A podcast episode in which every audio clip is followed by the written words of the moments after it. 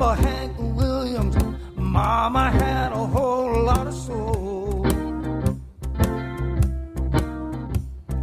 Dancing in the family room, singing with Brother Jim. Welcome to Now Hear This Entertainment, a podcast for fans of the guests who appear on this show, as well as fans of music in general, and a podcast for musicians, singers, songwriters, artists, entertainers who want to learn more to help them grow in what they're doing.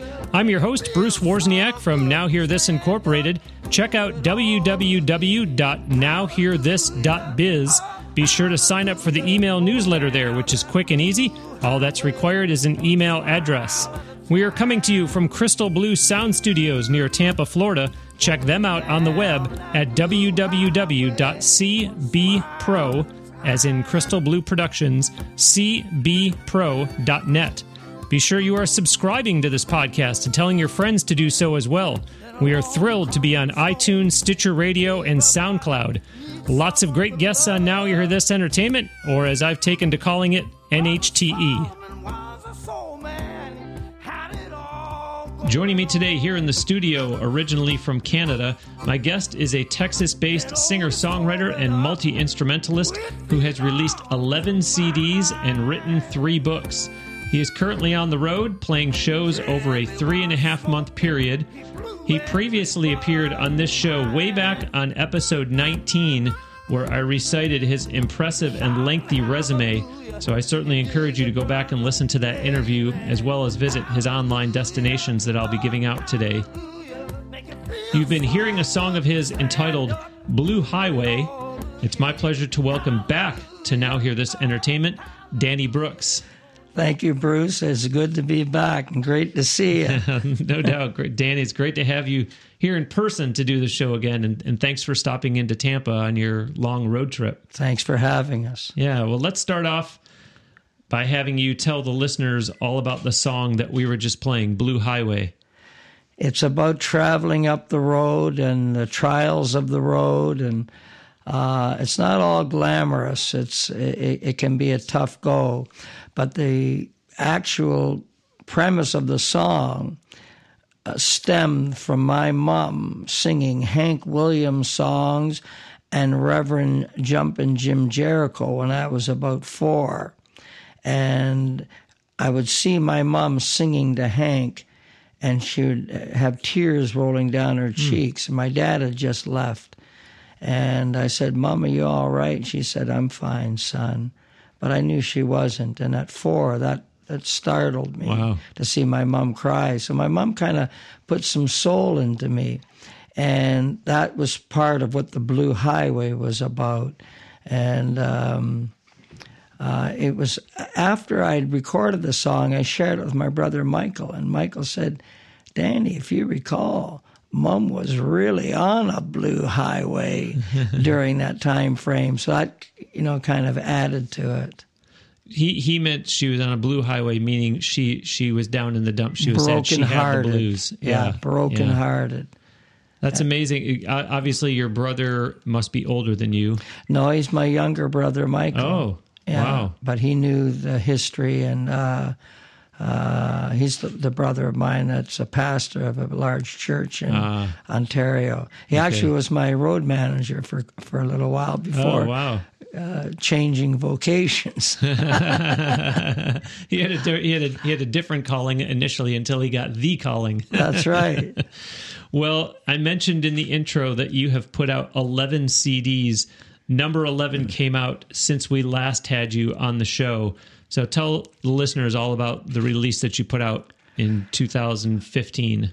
It's called This World Is Not Your Friend. And initially I was going to call the album The Blue Highway. And I had a great friend in Frank Garcia that every song that's on this record, I played for him. And when he heard the last song I wrote, This World Is Not Your Friend, he goes, "That's the title of the album, Danny." And I said, "Why do you say that, Frank?" He goes, "Well, it's a bold statement, and it happens to be true." And this is a gentleman who wasn't really a man of faith, but he liked the story in the song. So I thought about it, and I agreed. I said, I called them up and said, "You're right. I'm going to call the album This World Is Not Your Friend." And it's kind of a John Lee Hooker kind of a vibe, hill country blues kind of feel, but it's got a powerful message. So is this a friend of yours that is just a long-time trusted friend, or is he actually in music that you thought, I want to get his musical opinion? Long-time trusted friend, but as well a very unique individual. God bless his soul, because he departed at the age of 59 with a heart attack. Oh my! But he was the first Canadian to ever win the W.C. Handy Award in Memphis for shooting. He was on the cutting edge of video, and he shot the Fabulous Thunderbirds song "Tough Enough." Wow! And that became a big selling record for them. So he was always involved in one way or another. He was a singer and a harmonica player, but he was more of a tech kind of a guy. Uh-huh. I wonder though, were you just looking for his opinion, or for someone that has put out 11 CDs? Do you need validation anymore? Do you need affirmations? Do you need to go and seek people's approval of your music? Or is it, that's not what this was at all, Bruce? I just wanted to get his opinion on what he thought of it. Everything you mentioned, because I don't care how old you are, you have to look at every song as a new creation, and you have doubts about it. And there's a semblance of confidence that, yes, I'm an established writer, but I still treat each song. I don't take for granted that, well, I've arrived, because you're on the way down if you think you've arrived. I'm always reaching. I'm always digging. You got to get deeper. You can't take your audience for granted. Number one, you got to love your audience as much as you can in your heart, because that shows when you perform live. And every song is important beyond what you can even describe. And I always dig as deep as I can to write and craft the best possible song I can. Yeah, I understand the point you're making. I'm just interested from the standpoint of the up-and-comers that I always refer to that are listening to the show, who are trying to gain some insight and some wisdom and some information from my guests. You would think that they're going to want to hear you say, hey, listen, once you get to a certain point in your career, you do have to have confidence, and you'll get to a point where you'll know that, okay, this is good. What I've written is good, but you're here to say it's okay to be confident, but it doesn't mean that you don't need anyone else's input or anyone else's help. Of course. Yeah, you've always got to dig deeper, because if you're not digging deeper, someone else is, and you're going to be left behind. And I would tell those same people, if they're interested in becoming writers, they should read voraciously. They should travel wherever the music that they love. Go to where that originated. Sense and feel what that person felt who wrote it. Go to some of the venues that are heralded as where, like, for example, Springsteen came up at the Stone Pony in Jersey. There's clubs that are still around like that. When you walk into those rooms, they speak to you. They breathe the stories that have been there before you. It's a very intricate, even mystical part of the writing. It's not just what you think. I mean, partly is what you think, but you've got to add in all those other dynamics to become a more complete writer. And I would add that when you do walk into those venues, that you have to go into them with a level of respect for what has happened before you in your time there. You can't walk in and say, okay, here I am. I'm now at the Bluebird Cafe in Nashville. This means that I've arrived. So everybody sit back and listen to what I have, because you're missing a lot of, as I said, paying respect to the people that have gone there before you. Not to mention that the place isn't going to close after, oh, thank goodness, so-and-so finally came and played here. Now we can lock the door. There's going to be plenty of others after you. That's right. Well, back on episode 19 of the show, you talked about your first book, and now you've written two more books, although they're not out yet. Just talk about what these two books are going to be once they're published, what the titles are and what the subject matter is. They're motivational and inspirational, and they also share my inner belief system, my faith in God. And the first book is called The Journey Continues. And the book starts off with my having a heart attack at the Threadgills and playing through it and doing a 5-week tour, and then miraculously realizing when I got back to Canada that I had 5 major blocked arteries. And I worked in the heat, and you cannot be breathing properly in humidity when you're not getting any oxygen to your heart. So the book starts off with that as the backdrop of a major miracle happening. And as I shared with you earlier, today I might be the only person you're ever going to meet, and you attested that you take medicine. I don't take anything. No heart pills, no cholesterol or anything. And then the book, it goes on to giving principles for successful living. And the second book, The Lonely Battle, because my background is with addictions, I wanted to pinpoint a time frame for people. The hardest thing is to come to admit, I'm a lunch pail, I'm an alcoholic, I'm a drug addict, I'm lost, I need help. So the book focuses on that, coming to the realization you have a problem, what steps to take to get the help, getting into rehab, and the crucial 2-year period leaving rehab. So the book delves into building blocks to become successful in your recovery. And I share my personal experiences. And also I spoke to about 7 people that are very successful in their walks of life. Some of them are in high finance, others in other walks of life. And I put that into the book too, to share. In the previous 2 books, I quoted Dr. Dennis Waitley. I quoted Norman Vincent Peale. And I thought this time it might be better for the listener and the reader to hear another real human being that I spoke to. Yeah, to hear from the average Joe. Yes, on how they became successful. So I'm excited about these books. What is that like to be a songwriter and then all of a sudden write books? Because they're 2 totally different types of writing. You're doing a song, the lyrics can only be X amount of lines because you got to try to get your whole message out in, say, 3.5 minutes, the industry will tell you. And then with a book, it's, for all intents and purposes, unlimited. It was a daunting task. I'd never written a book before the first book, of course, and I thought, well, I'll look at it that it's going to be a long song with a lot of detail.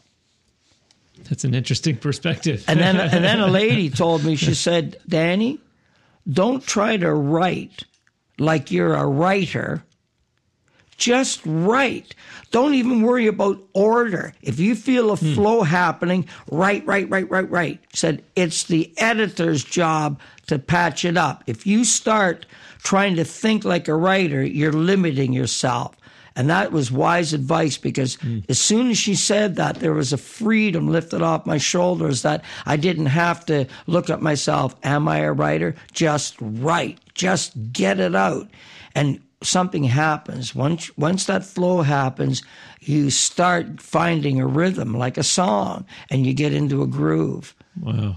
Yeah, it's a lot different knowing that you don't have these parameters put on you of, like I said before, the example being that the music industry will tell you that if you want it to be on the radio, it should be 3.5 minutes long. And nobody told you this is how many pages it needs to be, or make sure you sit down and do this many pages, or this is how many chapters you should aim to, and this is your deadline of when you should try to have it done by. So it's a very different experience, it sounds like, from songwriting.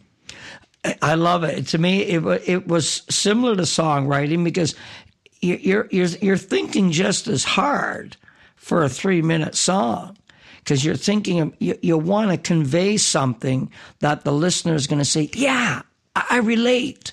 And it's the same with the book. I didn't want to write, and I tried to write simple. And I, you know what? I used Jesus. He was an educated man. And even the people that were around him, those rugged, rough and tumble fishermen that I'm sure had salty language, when the Pharisees perceived that they were uneducated men, but they realized there was something special about them, and they said, it's because they were around this Jesus character. He spoke eloquent and complex issues in simple everyday language. Yeah, yeah. And that's how I like. Hank Williams wrote songs like that. And that's how I like to write my songs and my books. I want to be a common, everyday individual. Well, and if you think about it, when you sit down to songwrite, you have to have a hook. And with the book, someone would say, well, you don't need a hook. Yes, I do, because the reader might decide after page 10, this isn't really grabbing me, it's not doing anything for me, and boom, put it aside and never come back to it. Yes. Well, I mentioned in the intro that you're currently on a 3.5-month road trip. You're playing shows here in Florida. Ultimately, you'll end up way up north doing a bunch of shows in Ontario, Canada. You made a statement to me that an agent is more important than a record label, and I just wanted you to talk on that, because the listeners who are young up-and-comers think that their focus has to be on getting on a label so that then their career will go on cruise control, but you're here to say otherwise. I signed my first deal with Duke Street MCA Records and thought, wow, I finally made it.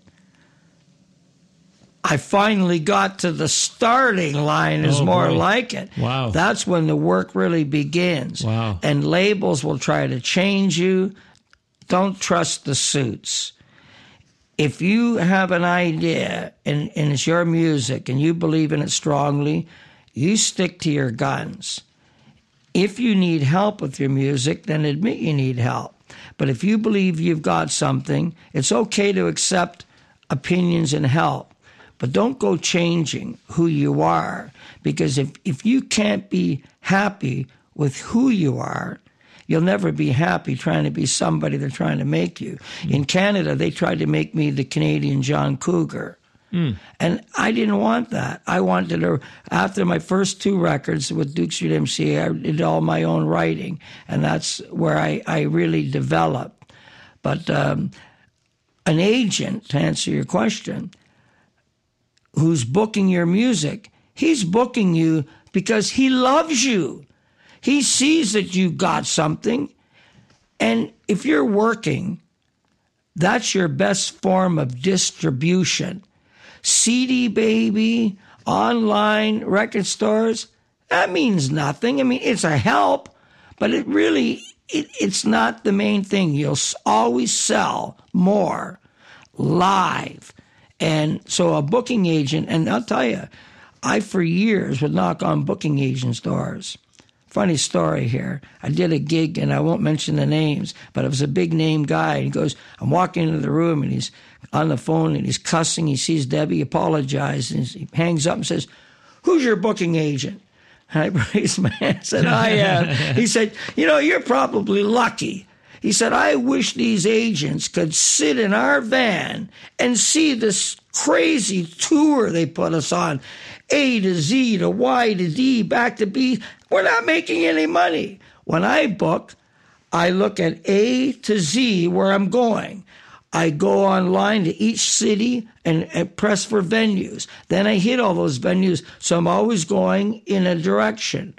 And I said, by the way, who's your booking agent? He goes, I've been with 3 in the last 18 months. I said, who were they? He rhymed off 3 agencies that I had spent years knocking on their door. I get out the truck. I said, Debbie, I am never going to complain again about not having a booking agent. Yes, when we find the right one, I will be thrilled. But in the meantime, I'm our booking agent. And not to mention that the other part of that statement that you had made to me off the air was that the record labels aren't going to be the ones that are going to get you these shows to go out and perform at. No. Their efforts in terms of getting, I'll use the expression, records sold, is not going to extend to getting them sold at your live shows. That's when they say, okay, you're done, go have a nice tour, and this booking agent will get you out there on the road, and then it's up to you to you know, to get people over to your merch table? Now, there are a high end 1.5%, maybe 2%, where you're with a label and they're all interconnected. A top label with a top publicist, a top booking agent. But that is so far and few between. For the average musician, you've really got to be an indie do-it-yourself kind of guy. And there's a way to do it, and you can make a good livelihood at it. You got to work real hard. Nothing comes easy, and you can't coast. Absolutely, absolutely. Yeah, it's good advice, and it's advice from someone who is practicing what they preach. It's, you know, this is my opinion, and I think I'm right. You know it's right because you've been doing it for so many years that you've learned by it. You've learned from mistakes. You've learned from other people's experiences. So these are all firsthand stories that you tell. Yes, and cherish your mistakes. They're your best teachers. Nicely said. I am Bruce Wozniak, and joining me today here in the studio is singer, songwriter, multi-instrumentalist Danny Brooks. Visit his official website at www.dannybrooksmusic.com. Down at the bottom of the dannybrooksmusic.com homepage, you'll find links to various social media sites. He's on Facebook and YouTube, plus Reverb Nation and SoundCloud, a site that this show is available on.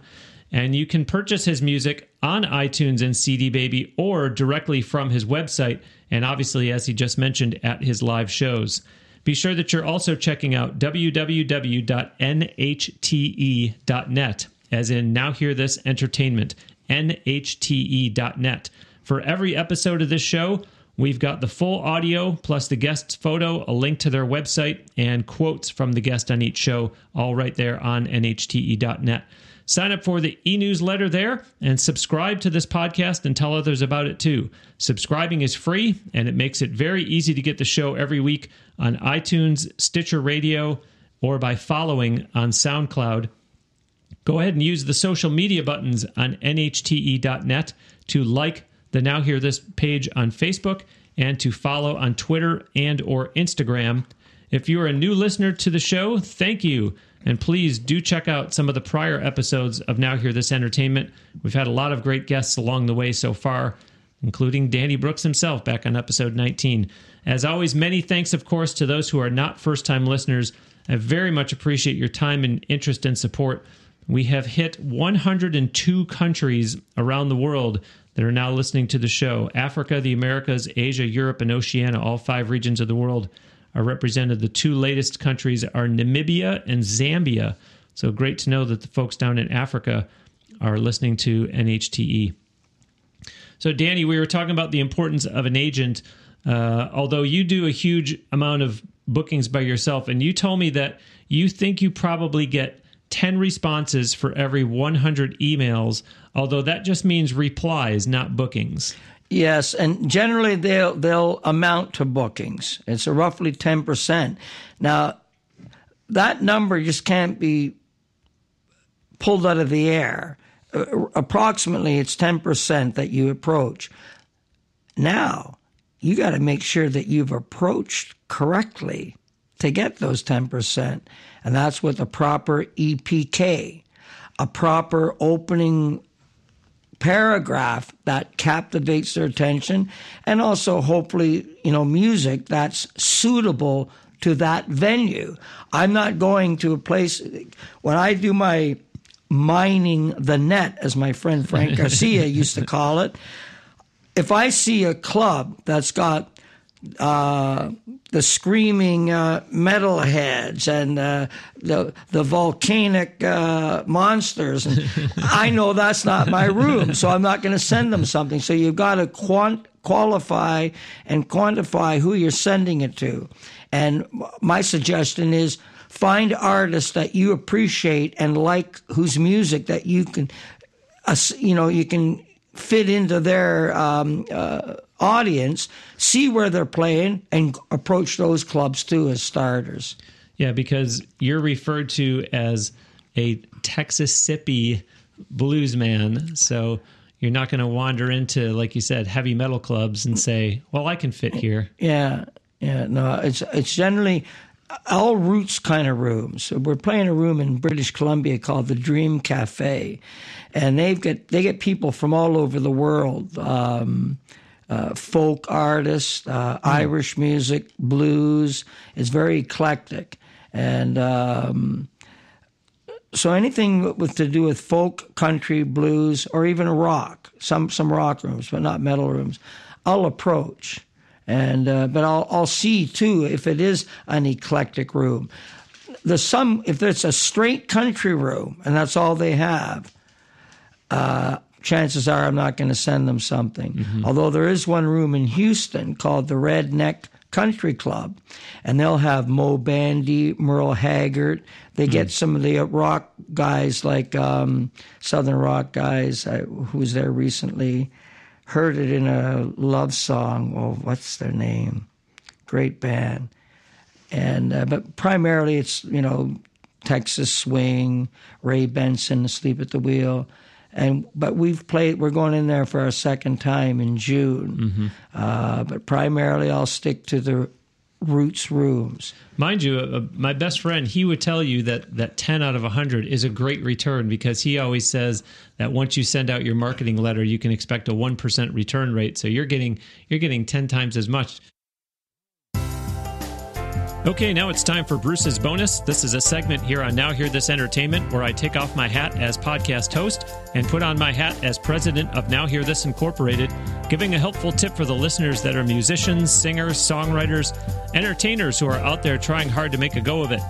Today's bonus, I'm going to do a selfish plug, but as you continue looking for resources to learn from and grow your career, this podcast is not the only effort I'm making to help the up-and-comers.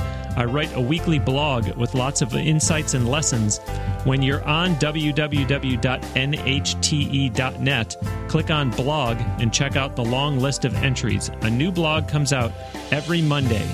And that is today's Bruce's Bonus. How about that? Helpful? There are a whole bunch of tips just like that over all the prior episodes of this show to make it easy for the listeners out there who are musicians, singers, songwriters, entertainers to get the tips in one concise format. There is a Bruce's Bonus Book Volume 1 and a Bruce's Bonus Book Volume 2 for purchase in ebook format, giving you all the tips from episodes 1 to 40 and 41 to 80, respectively. Just go to www.brucesbonusbook.com for online ordering and instant delivery.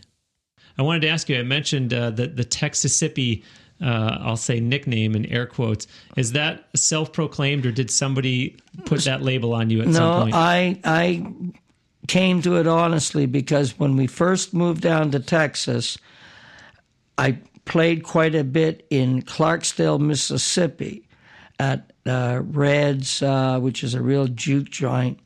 On any given night, you can be in there, and a guy like Robert Plant could walk in the room. It's wow. Kind of very unique and famous.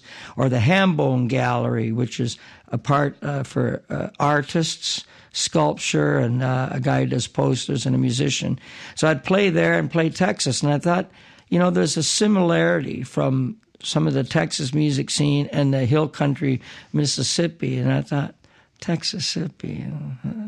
Maybe I'll call myself that. Because I thought if I was going to come down to the States, I'm going to reinvent myself a bit. So I just said, I'm going to call myself the Texasippy Soul Man. That's all right. I was always called the Soul Man from other people, but now I just thought I'd throw Texasippy in there.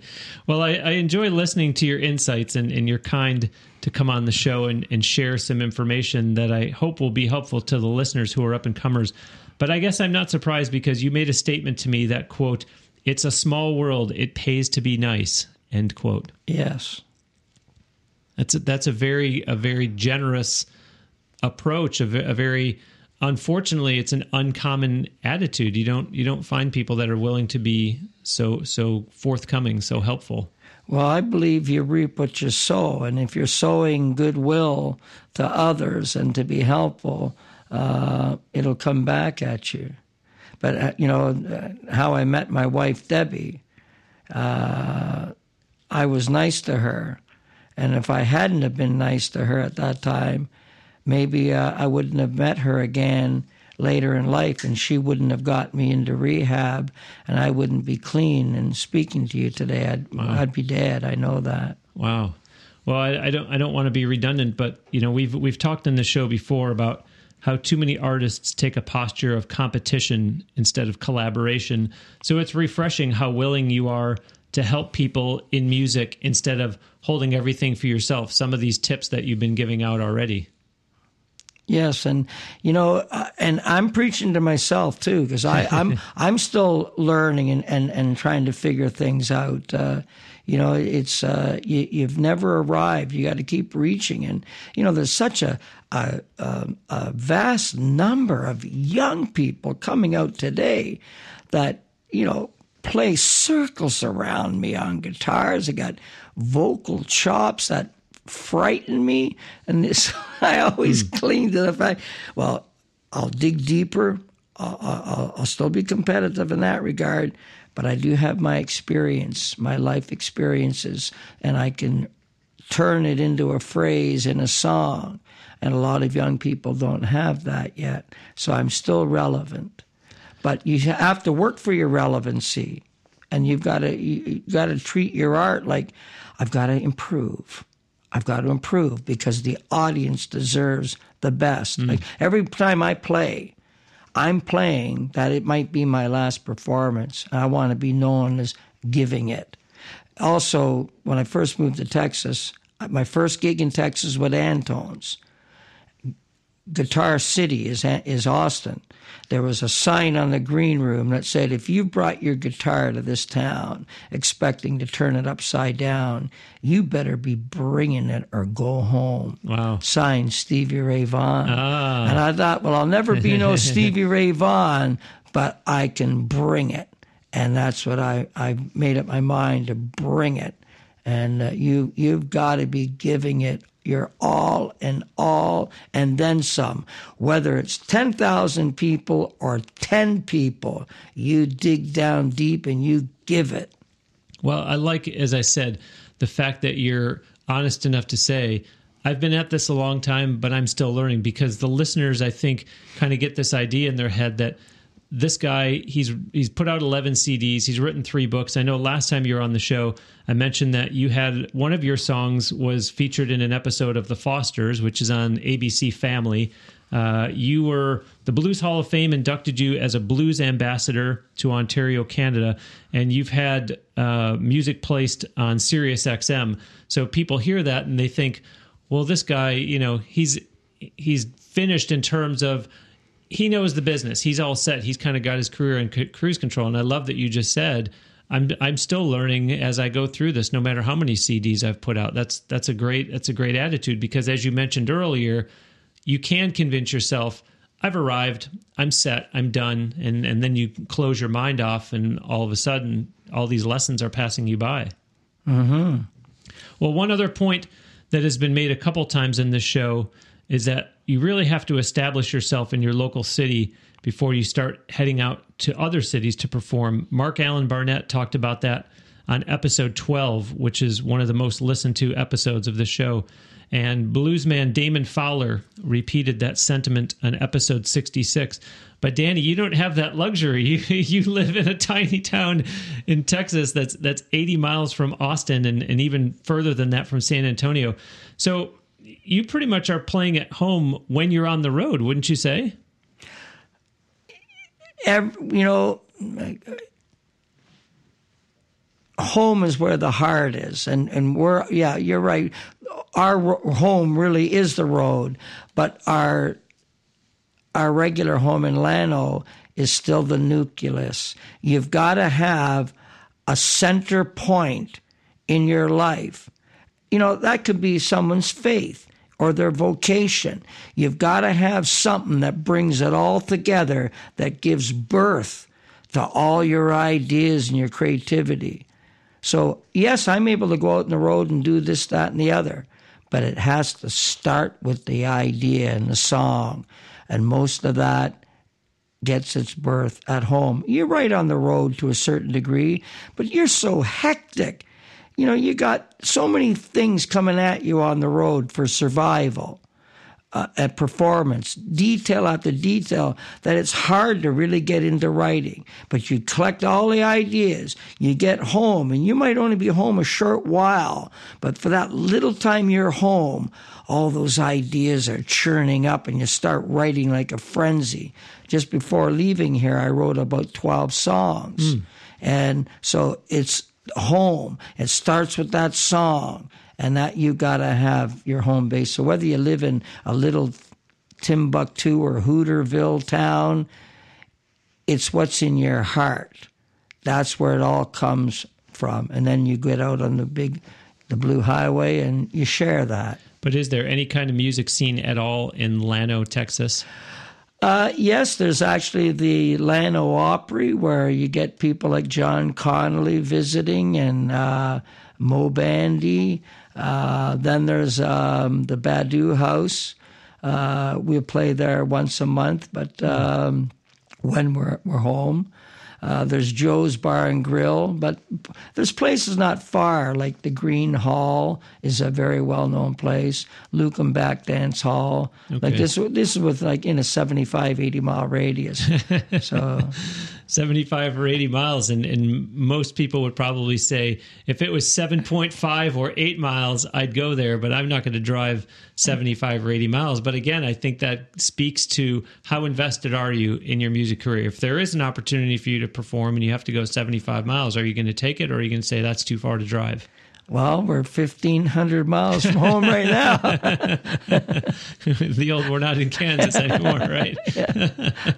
Very good. Well, you probably understand the importance of having a very mechanically sound vehicle with all the miles that you must put on. I think people overlook that, and I need to get myself a national sponsor for the show that that looks after maintenance on vehicles, because for all the time that you spend on the road, you can't afford to have a day when all of a sudden you have a breakdown. That's right. Unfortunately, in the last 5 years, our truck has been like the sandals of the children of Israel in the desert. Didn't wear down.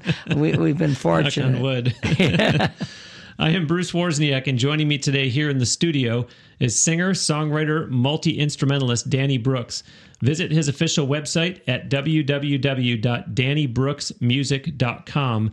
Down at the bottom of the dannybrooksmusic.com homepage, you'll find links to various social media sites. He's on Facebook and YouTube, plus Reverb Nation and SoundCloud, a site that this show is also available on. And you can purchase his music. It's on iTunes, cdbaby.com. You can also purchase it directly from dannybrooksmusic.com. Be sure that you're also checking out www.nhte.net, as in Now Hear This Entertainment, nhte.net. For every episode of this show on NHTE.net, we've got the full audio, plus the guest's photo, a link to their website, and quotes from the guest on each show. Sign up for the e-newsletter at NHTE.net and subscribe to this podcast and tell others about it too. Subscribing is free. It makes it very easy, very convenient to get the show every week on iTunes, Stitcher Radio, or by following on SoundCloud. Go ahead and use the social media buttons on nhte.net to like the Now Hear This page on Facebook and to follow on Twitter and or Instagram. If you're a new listener to the show, thank you ever so much, and please do check out some of the prior episodes of Now Hear This Entertainment. I mentioned Danny Brooks on episode 19, Damon Fowler on episode 66, Mark Allen Barnett on episode 12, and actually Mark Allen Barnett came back on the show a few weeks ago on episode 102. Of course, as always, many, many thanks to those who are not first-time listeners. I'm just so grateful for your time and your interest and support. So, Danny, on a different note, one place that you perform, I'll say, is in prisons, which I know we had touched on back on episode 19. That's way outside a traditional performance booking, and definitely not somewhere that the uninitiated should be trying to go and play, correct? Kind of a do not try this at home? Well, I would suggest if you've got it in your heart to volunteer and to make someone's day and spread a little joy, look into it. It's very rewarding. And every prison we've performed in have a top flight PA system, a great sound man because he knows the room, good equipment. It's like a concert setting. And we've enjoyed it. We've been in Angola, Parchman Farm, David Wade, the Fortress in Kentucky, even in Chicago, the Cook County Jail. It's amazing. And the people love it. And it's not because you've got a captive audience. They're polite. You know when they're digging it because they're, if years ago when I used to try out new songs, they'd be polite. But if they really like it, they're loud about it. So if I got a polite response, I knew I had to rework the song. Ah, interesting. Very rewarding. But, I mean, I'm sharing with them because I know what it's like to be incarcerated. I know most of the people there have problems with addictions, and my songs deal with that. So it's kind of like it's part of my mandate. And They rank with my best performances. Wow. being live in the prisons. Well, being that you had been incarcerated yourself, were you nervous the very first time that you ever went into a prison as a performer? Or no, was it, no? I was scared shitless going in for the first time going to jail. Oh, okay. Fear of the unknown catches everybody. But going in, I'll tell you, the first time I performed in a prison and I walked out and you hear that door clang shut behind you, it's like, wow, you know, it's good to be free. Mm. And then you identify with the men and the women that aren't free and you've got to, you know, you feel for them. I wonder, your recovery from a long battle with drugs and alcohol is well documented. Did you get into drugs and alcohol because of music? You know, I won't say it was because of music, but it was the example of people that were in the music industry. Maybe if I was into acting, it might have been actors that were using drugs. But at that time, a lot of the people I looked up to musically were known drug users. Mm.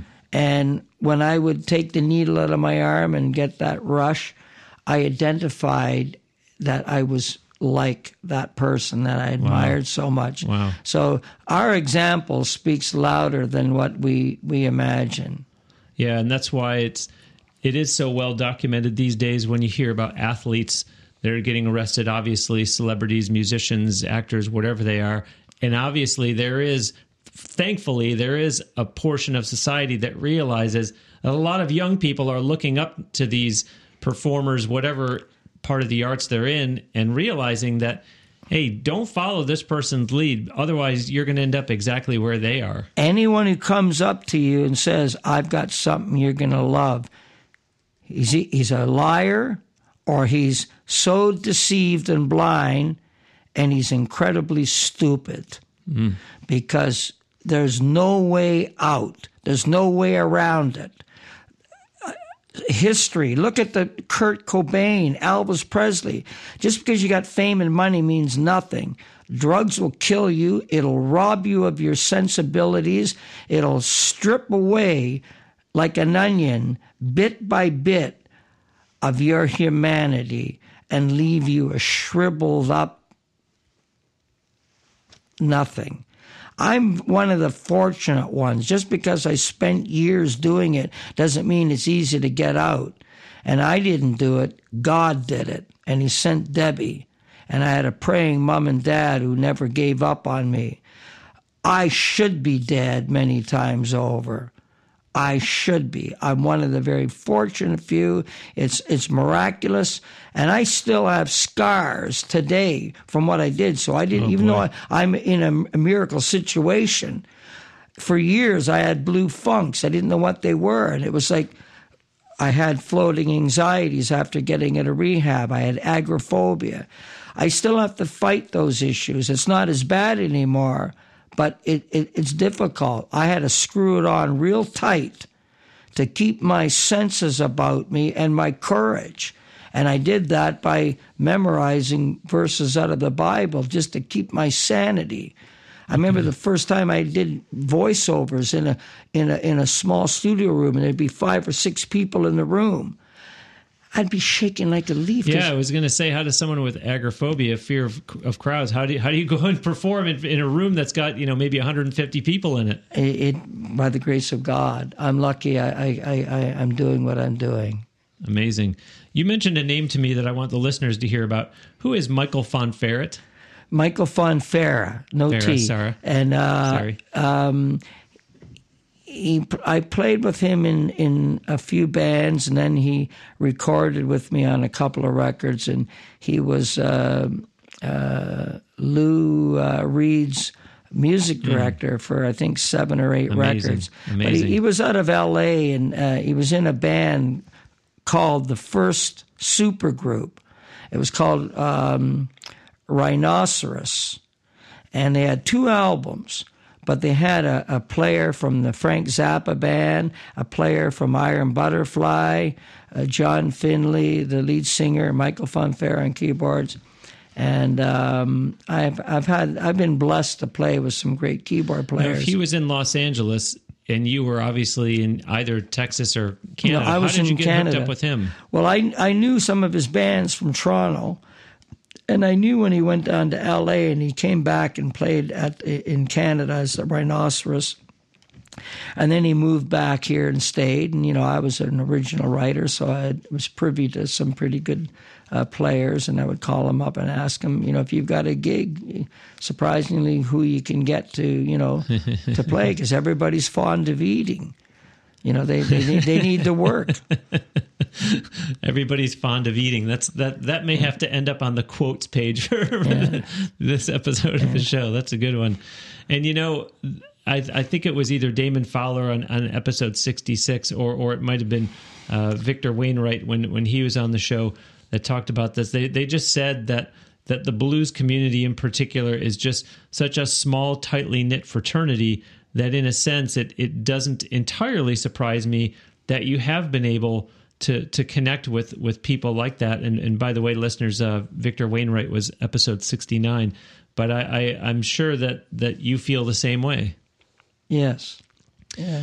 Well, we're going to close today with a song of yours that's, as I understand it, currently being pitched to radio.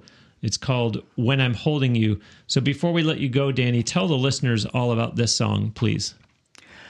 Well, it's I got a lot of inspiration for writing songs with certain family members, and Debbie, my wife, who's basically saved my life and stuck by me through all the years. It's kind of based on her, and there's a double entendre too in this song too, and I'll let the listener figure that out for themselves.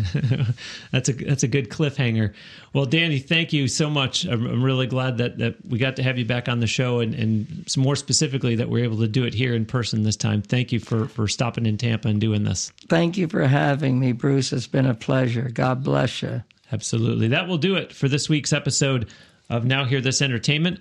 My sincere thanks to singer, songwriter, multi-instrumentalist Danny Brooks. As I have been saying, do check out his website at www.dannybrooksmusic.com, and then engage with him on social media. So that means like his Facebook page, subscribe to his YouTube channel, and then watch and like the videos on there. Remember that, just like this show, he is also on SoundCloud, and he is also on Reverb Nation. And, of course, do purchase his music.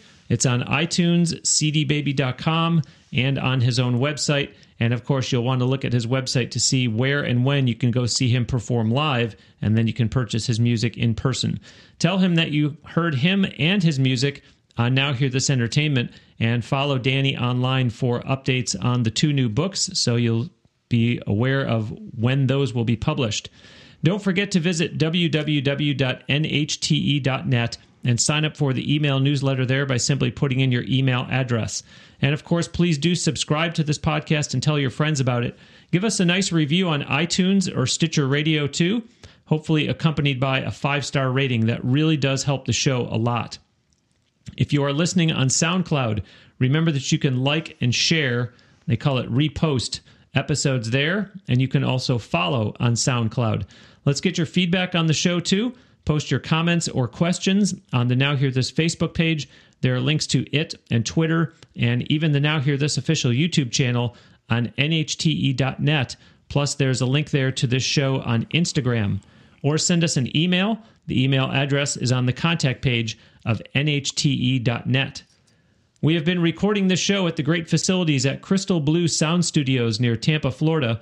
Check them out online on their website at www.cbpro.net. That's CB as in Crystal Blue. Thanks for listening. We'll send you out today with another song by Danny Brooks.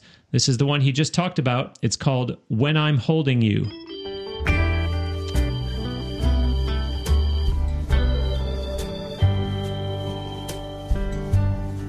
I don't know why sun shines the way it does. I can't explain the song of the morning dove.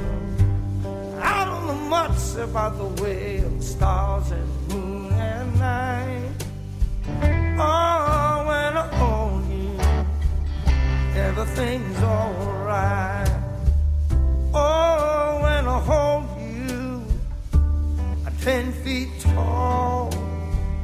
All my trouble seems so far away. It seems so small. You're everything I dreamed about.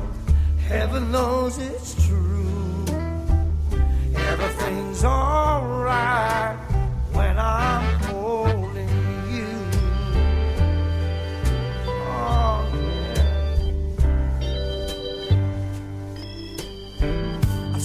fortune and fame over the years. Watch them slip through my fingers, just disappear. I cried so many tears over lost love, silver and gold. What's wrapped up in my loving arms, what matters the most. Oh, when I hold you, 10 feet tall. All my trouble seems so far away. It seems so small. You're everything I dream about. Heaven knows it's true. And everything's alright when I'm holding you. Oh, everything's alright when I'm holding you. The sanctuary that I found make my heart feel safe and sound, and it feels so right when I'm holding you. I won't ever, ever, ever let you go. Oh, when I hold you, I'm 10 feet tall. All my troubles seem so far. It seems so small. You're everything I dreamed about. Heaven knows it's true. Everything's alright when I'm old. Oh, oh. Everything's alright when I'm old. I'm 10 feet tall when I'm old.